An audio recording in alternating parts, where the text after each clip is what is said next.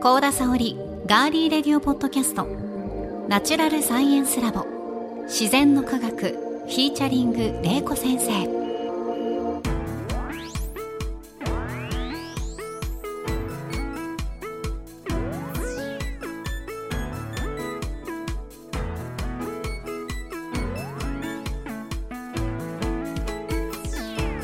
皆さんこんにちは。ガーリーレディオポッドキャスト。ガリレディパーソナリティの高田沙織です。ナチュラルサイエンスラボ自然の科学は元科学館職員防災士。農学博士の玲子先生に自然科学と自然現象である災害。その防災を聞き学ぶ。サイエンスポッドキャストです。土水昆虫宇宙食物理気象環境など自然科学の多彩なテーマをさまざまな視点で分かりやすく紹介しながら防災の知識や災害への備えを伝えていきます。それでは皆さんナチュラルサイエンスラボで私たちと一緒に科学しましょう。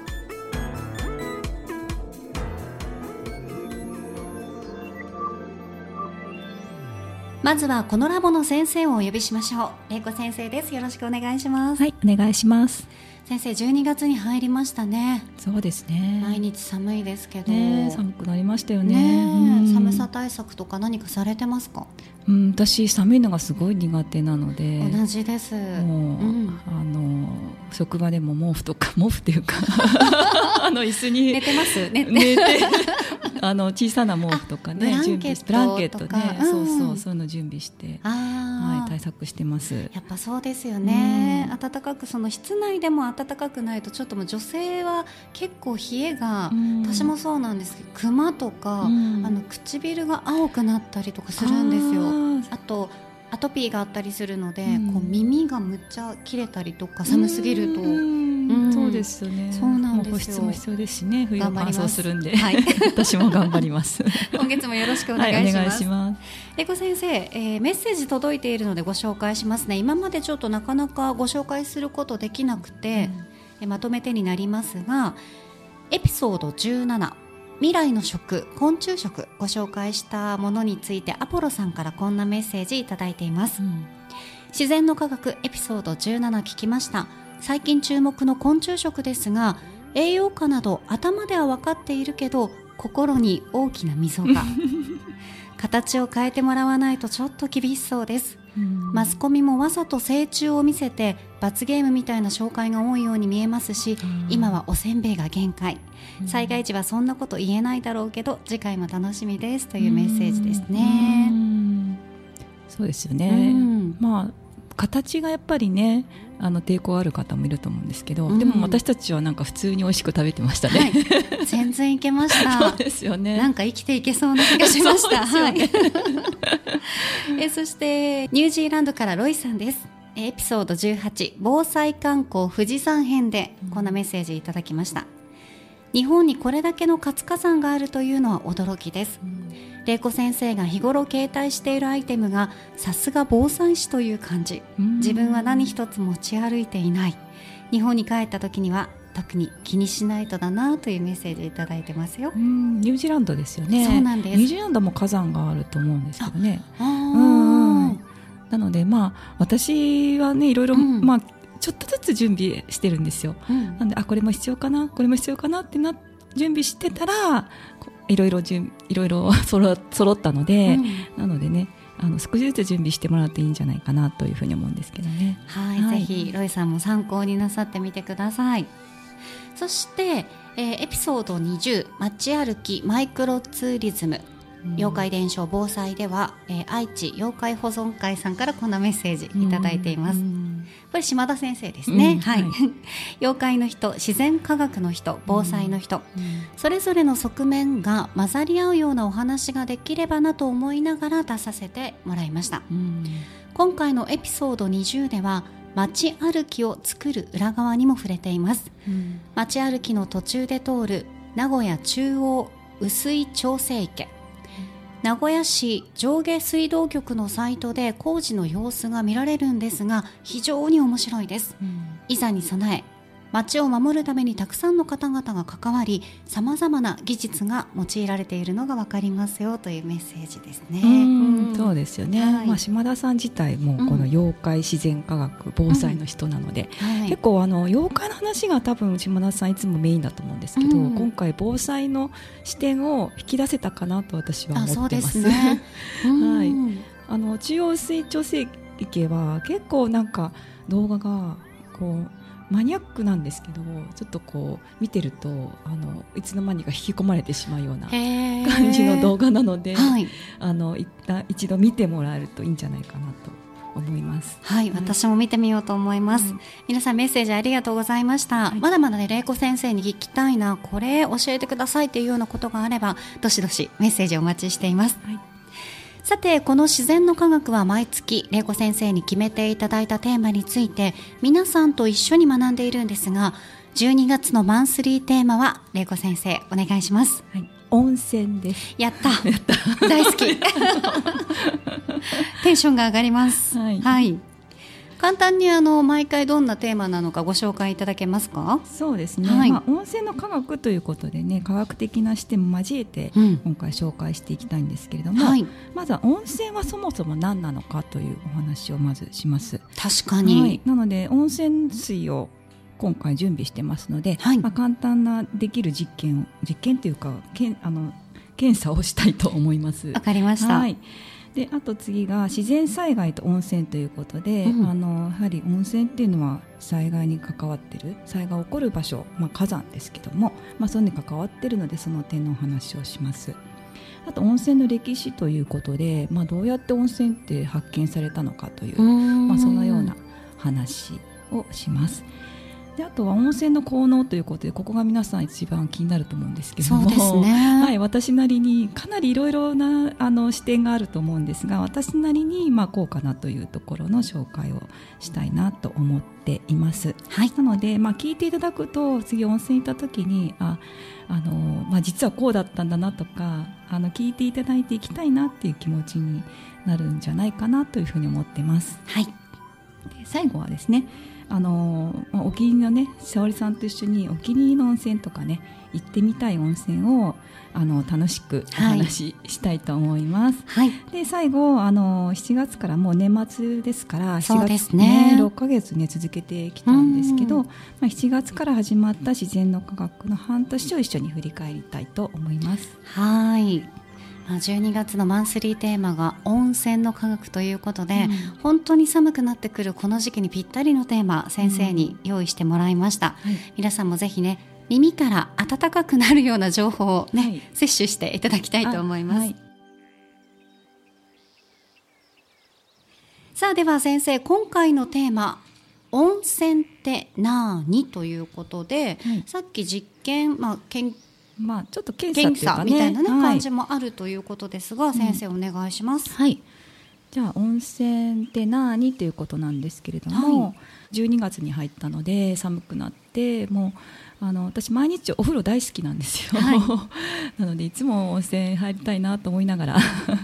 毎日夜お風呂入ってるんですけどもまずあの温泉っていう言葉ですよね、はい、まあ、暖かい泉という言葉になるんですがこれ英語でも一緒なんですよ。あのホットスプリングっていうことなので、まああのー、暖かい泉ということで、まあ、地中から湧き出てるようなイメージですよね。なんか最近ではなんか英語でも温泉っていうのが通じるらしいんですよ。ローマ字で温泉、うん、温泉って言ったらああ温泉ねっていうふうに通じるっていう海外からの、うん、その訪日の観光客の方が多いのもそうですよね。ねはい、それだけ日本語の温泉ってすごく世界的に有名なので、まああの日本の温泉っていうのはすごくあのまああの皆さん親しみがあるんじゃないかな、世界的にね親しみがあるんじゃないかなというふうに思います。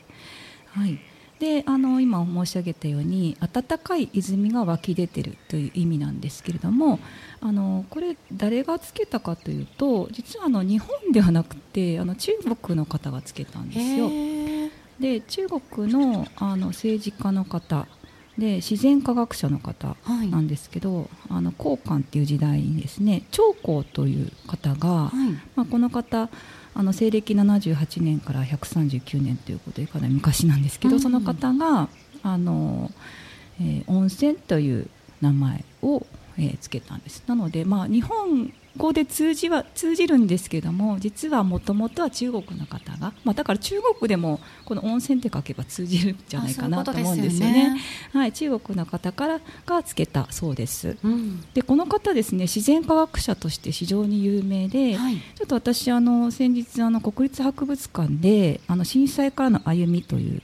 あの展示を見てきたんですよ。もう11月26日に終わっちゃったんですけど、まあ、そこにこの長江さんが作ったあの地震計があったんですよ、えー、すごいこれ見ていただくと、はい、なんかこう竜の口から玉が出てきてでそれがあのカエルがこう受け止めるみたいな。なのでこれがこう地震に入れると玉がこう出てきてっていうねすごいこう素敵な地震計なんですけど。すごいですね、うん、これもこの長江さんが、はい、発明したそうなんですよ。いやでも昔にこういうものを考えるってやっぱすごいですね。すごいですよね。はい、その方が実は温泉っていう名前もつけたっていうことなんですね。で、まあ現在ですね、その温泉は何なのかっていうことなんですけれども。はいあのまあ、昭和に入ってから温泉はこういうものだっていうのが決められたんですね。でこれあの環境省が決めてるんですよ、はい、環境省が1948年昭和23年に温泉法というのを制定しましてで条件を決めました。今まで、はい、それまでは全くなんとなくこう温かい水みたいな感じで定義されてなかったんですけど、はい、そこで決めたんですね。でどういうものかというと地中から湧き出る温水ですね、まあ、それは温泉のと一緒なんですけれどもあと香水および水蒸気その他ガスということで香水っていうのは成分が含まれている何何らかの成分が含まれているっていうこととあと水温水だけではなくて水蒸気とか出てきますよね。あとガス。それも含めて温泉というふうに、ね、定義したんですよね。なので、まあ、つまり温泉っていうのは、まあ、さっきも申し上げた温度ですね。温度とあと成分でどのぐらい何ものが溶けてるか物質が溶けてるかっていうことで定義されてるんですよね。はい、なので、まあ、その点についてこの2点について紹介していきたいと思います。はい。まあ、温泉はね温かい水なんですけどもじゃあどのくらい温かいと温泉なのかということで、えー、ちょっとクイズにしたいと思うんですけど。はい、どんとこいです、はい。はい、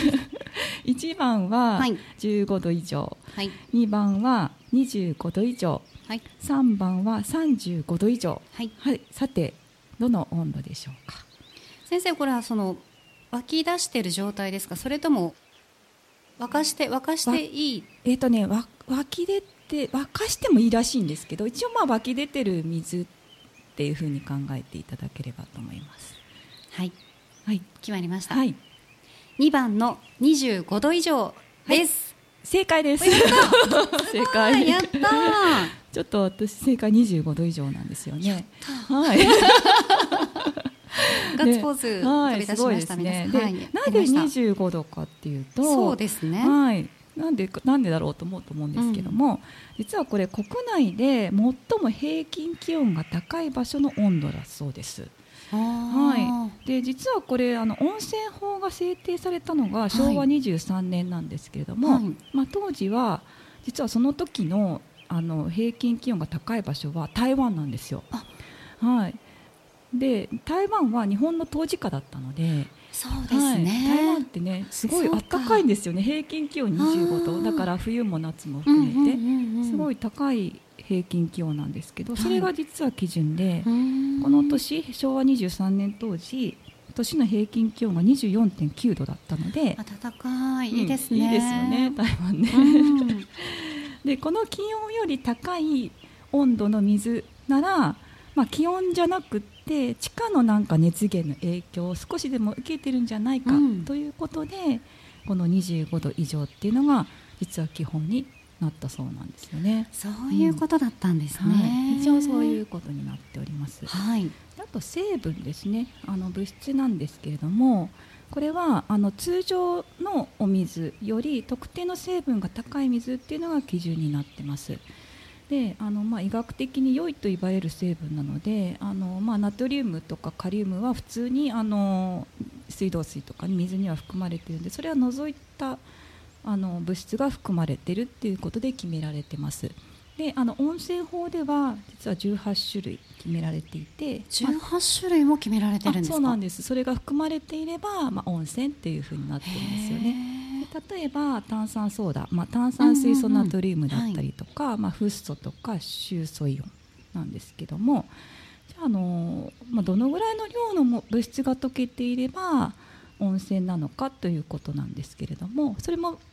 定義としては決められていまして、はい、えー、温泉水 1kg の中に、えー、ガスを除くその溶ける物質溶存物質があの 1000mg これ 1g ですね、はい、温泉水 1kg の中に 1g 以上含まれていることという実はあの条件があります。でもちょっと例外がありまして、はい、まあ、それ以下であっても成分が少しでも含まれていればあの冷光線冷たいあの鉱物の泉って書くんですけど、はい、まあ、冷光線であったり単純泉ということで温泉って言ってもいいことになってるんで、うんうんうん、ちょっとまあその辺りが少し曖昧なんですけどまあ、一応定義としては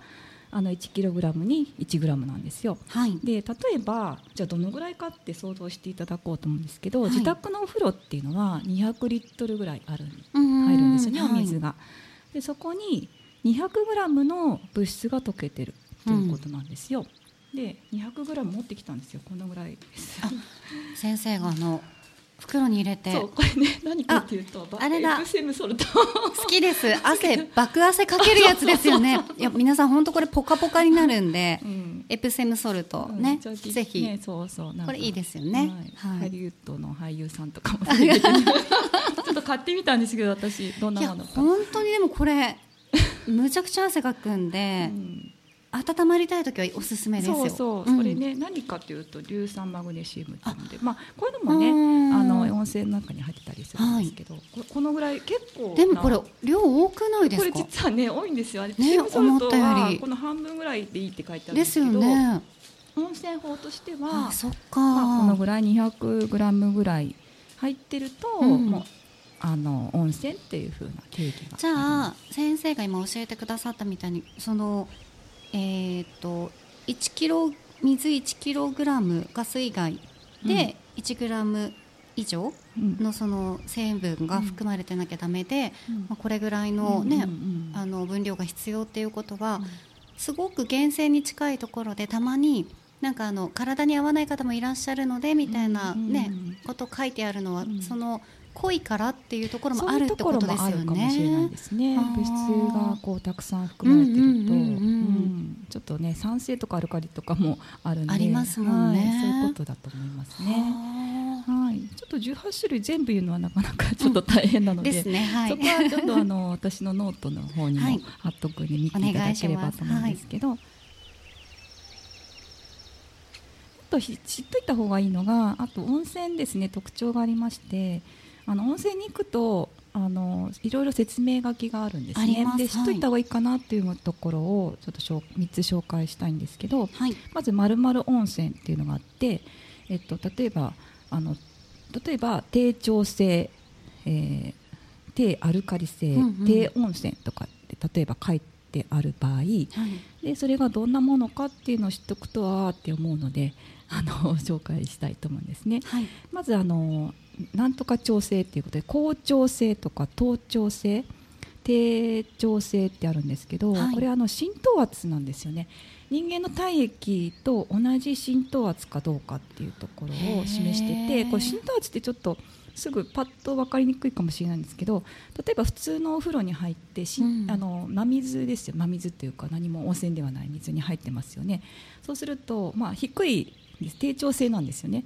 でそうすると浸透圧が低い真水のお風呂に入ると皮膚がしわしわになっちゃいますよね。ねなので体体あの人間のその体の体液の方があの浸透圧が高いで浸透圧が低いお風呂に入るとしわしわになっちゃうよっていうことなんですよね。だから結構あの人間のあの体液と同じっていうのが頭頂性の温泉というふうに書かれています。これは、えーとえー、8.8g1 リットルあたり 8.8g の食塩水と同じぐらい、うん、生理食塩水っていうんですけど、まあ、それと同じぐらいの濃度だと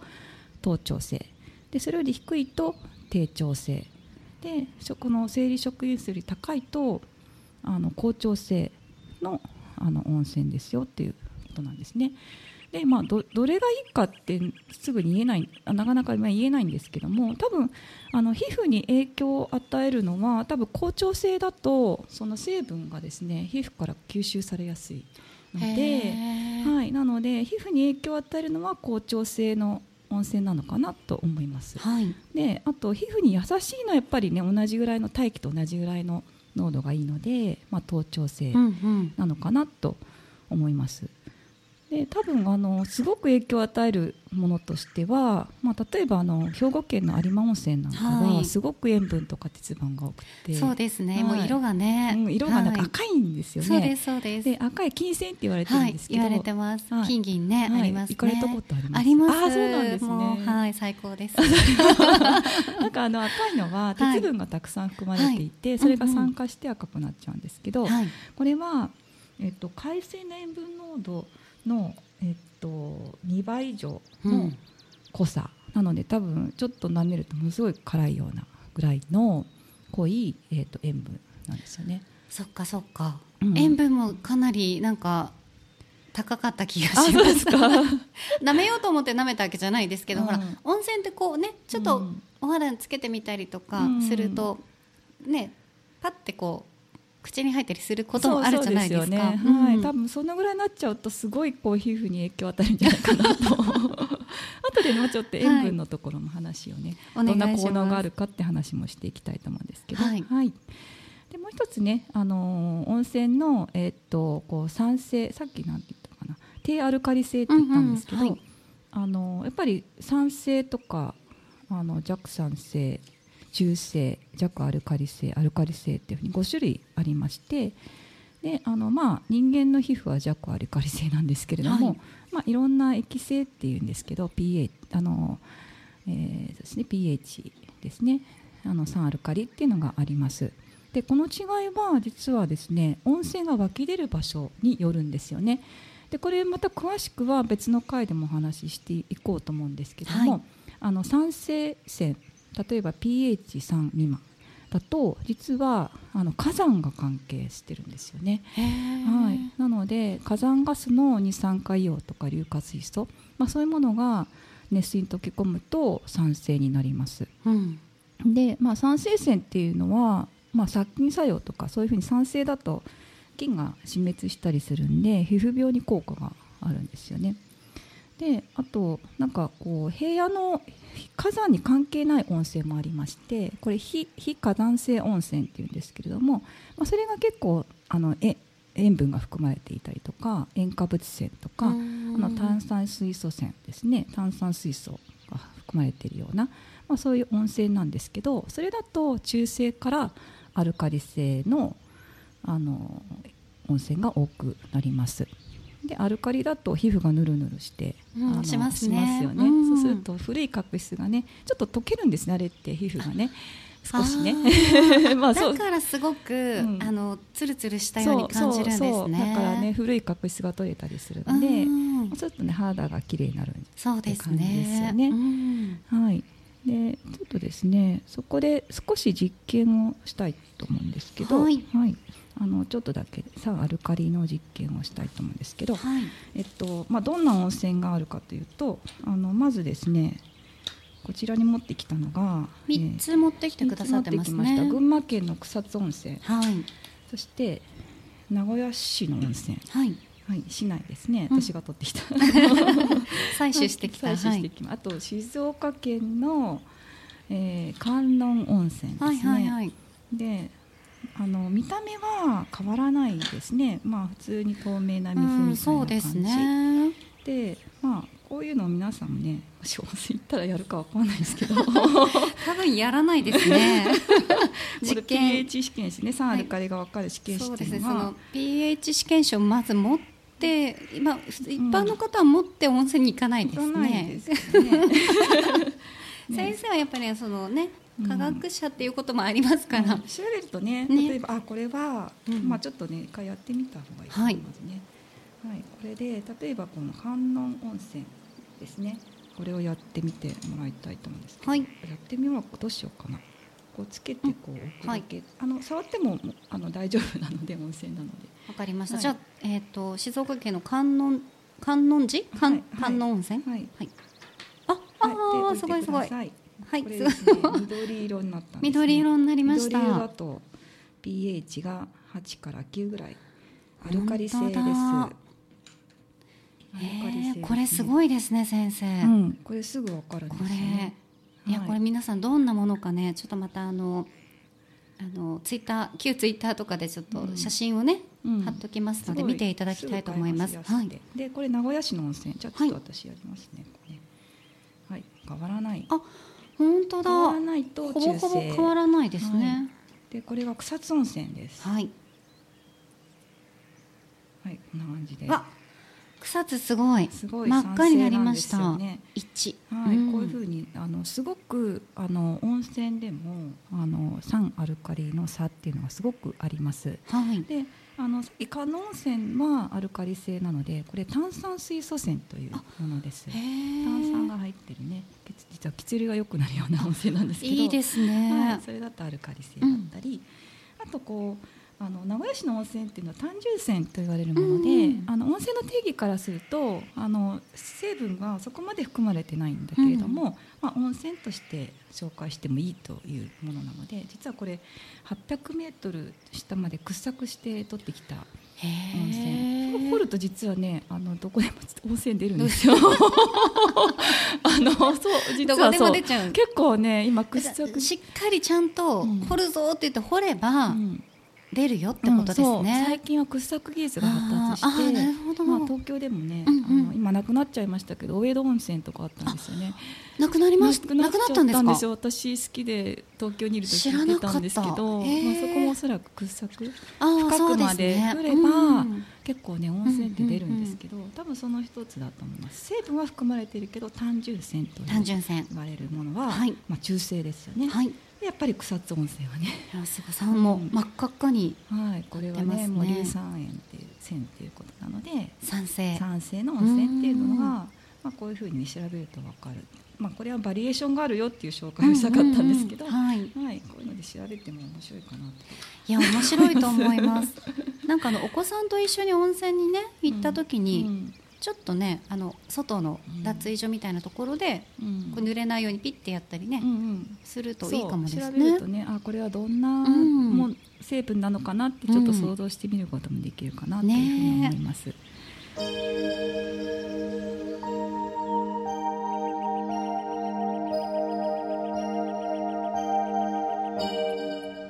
温度ですね最後、はい、温度による分類。さっきあの25度以上が温泉ってお話をしたんですけれども、はい、一応なんか温度であのまだ区分がありまして、えっと、高温泉っていうの高温泉と温泉と低温泉冷光泉って種類があるんですよね。高い高い温泉、うん、低い温泉。なんか高い温泉と普通の温泉と 低温泉、はい、冷光泉、はい、で実はあの高温泉っていうのは42度以上。42度以上、はい、で普通の温泉は34度から42度。低温泉はあの25度から34度、まあ、冷光泉っていうのは本当に25度以下の水みたいな感じの、ね、冷たいんですけども実はあの42度以上の区分がないんですよ。50度以上とかなくって。こ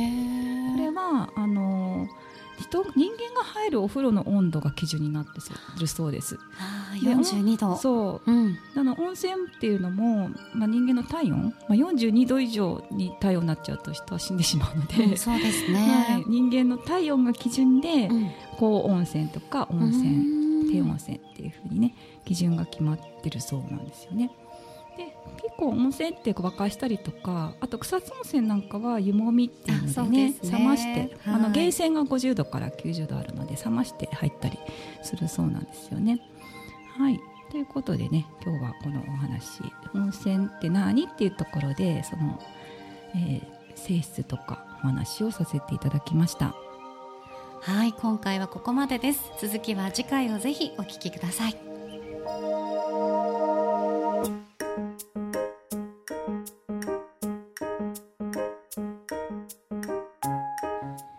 玲子先生この自然の科学では防災士でもある玲子先生からリスナーの皆さんへ防災の豆知識ワンポイントアドバイスを何か一つ毎回教えていただいていますが今回は何でしょうか、はい、今回は冬の防災の備えのお話をします。はい。で今回の冬の時期になると、まあ、あのご家族が集まるあのクリスマスとかねお正月とか集まることが多いと思いますので、まあ、家庭でねあの家族のために備えておきたい災害の備えについてお話しするんですけど、はい、あの今回冬の備えということでねお話ししていきます。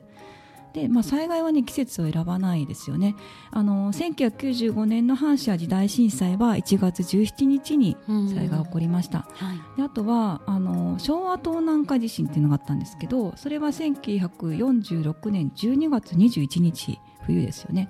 で翌年の1月13日に三河地震っていうのが起こりました、まあ、冬の災害ですよね。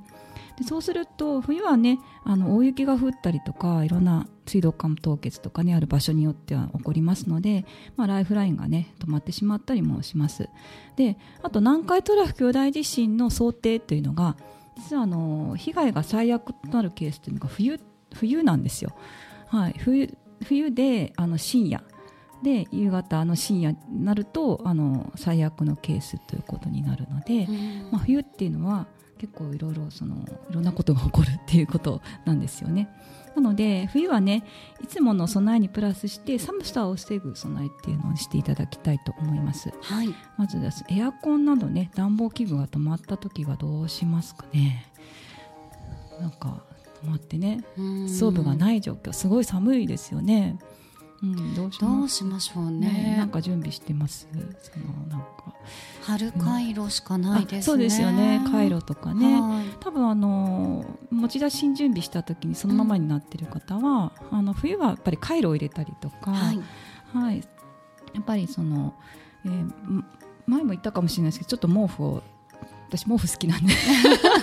たくさん毛布を用意したりとかね。大事です、まあ、ブランケットで、ね、はい、ブランケット準備 したりとかした方がいいと思うんですけど、はい、まず衣類衣類を重ね着するっていうのもありますよね、まあ、衣類をちょっと見直していろいろ重ね着できるものをプラスして準備しておくといいんじゃないかなと思います。はい、今あの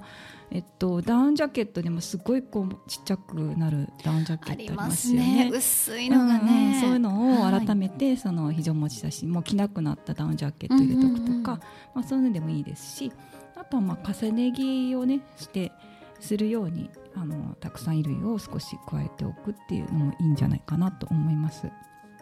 であのまあ、例えばお子さんがいる時はもう重ね着すると汗をかいてしまうんで、はい、まあ、着替えって必要なので冬こそ冬の備えこそ着替えであったりとか上に羽織るものっていうのを一つ、まあ、あある程度追加して準備するといいかなというふうに思います。はい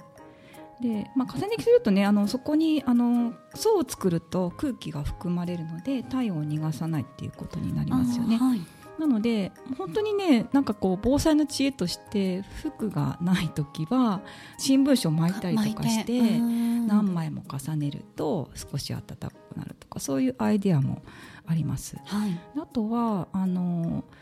えーと、ペットボトルとかでこうホットのタイプとかありますよね。あります、はい、あのそういうのは湯たんぽ代わりになるんですよね。湯たんぽって結構すぐこう体を温ま温まりますよね。ので、うんうん、まあ、そういうのでペットボトルで湯たんぽ代わりにしたり、まあ、湯たんぽを改めてね準備したりするのも防災の備えになるかなと思います。はい、あとはあの、まあ、かそ外に出る場合もあの風を通さないウィンドブレーカーとかそういうのも準備するといいかなと思います。であとは、まあ、寒さをしのぐために、まあ、家だと寒い場合は車に避難することもあると思います。なので、あのまあ、車で暖を取るとかね、あの夏はこう冷房で、あのえ涼しく過ごすっていう方もいらっしゃるんですね災害時は。なので、まあ、燃料を本当に常にね確認して、まあ、できたら満タンぐらいあるといいなと、ね、やっぱ冬寒さをしのぐためにも、そうの方がいいかなと思います。まあ、その場合は、まあ、さ前回も言ったかもしれないですけど保温断熱シートとかもちろん衣類とかねあの毛布とか常に備えておいた方がいいですし、うん、あとポータブル電源っていうのがね小さいのがあればあの車に積めるものがあれば、まあ、電気毛布も使えるんでまあ、そういうのも準備するといいなと思います。私結構家でも電気毛布は使ってます。はい、ポータブル電源うちにあるのであそうなんです、ね、寒い時はもう電気毛布だと思って。結構今ねあの節電のものもありますし、はい、結構ずっと暖かいので。うん、私はそれを準備はしてますね。はい、であとカセットコンロはね前も申し上げたんですけど、はい、温かい食べ物ってもうそういうのをあの取るだけで体が温まりますよね。なので、まあ、季節に合わせて見直していろいろ準備していただければいいかなというふうに思います。はい、はい、今回は冬の防災の備えについて先生にお話しいただきました。ありがとうございました、はい、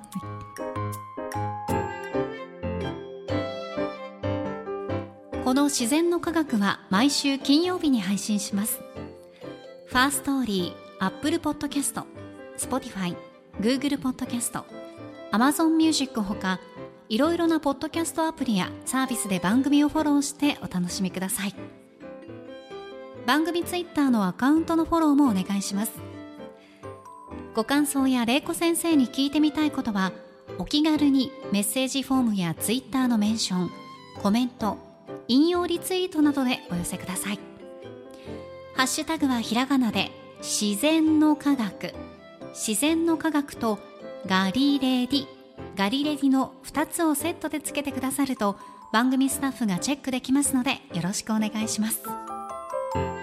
さあ今回は温泉ってなーにについて教えていただきましたが、まあ、玲子先生が、まあ、そもそも温泉の定義というか、うん、まあ、こういうその温泉という字が日本の人が考えたのではなくて、うん中国の長江さんというね、うん、方がつけられたとか、うん、そういう本当全く知らないことをこう知れると、うん、あやっぱ奥が深いんだなもっと知りたいなっていうふうに思いますよね。だから、まあ、この方も結構何何年前に、ね、1900年前ぐらいの方なんで、まあ、その頃から温泉っていう言葉あったんだなと。ですよ、ね、もうそのからかみんな温泉好きだったのかなと。冬は温泉だっていう感じでね皆さん過ごしてたんでしょうね。うん、うん。まあ、今回が温泉って何ということで、まあ、この12月はすべて温泉にまつわるお話レコ先生にしていただきますので、はい、ぜひリスナーの皆さんもぬくぬくして、はい、はい、聞いていただきたいと思います。はい、はいえガリラリ自然の科学ここまでのお相手は？小バレーこと。私高田沙織でした。では皆さん次回もどうぞお楽しみに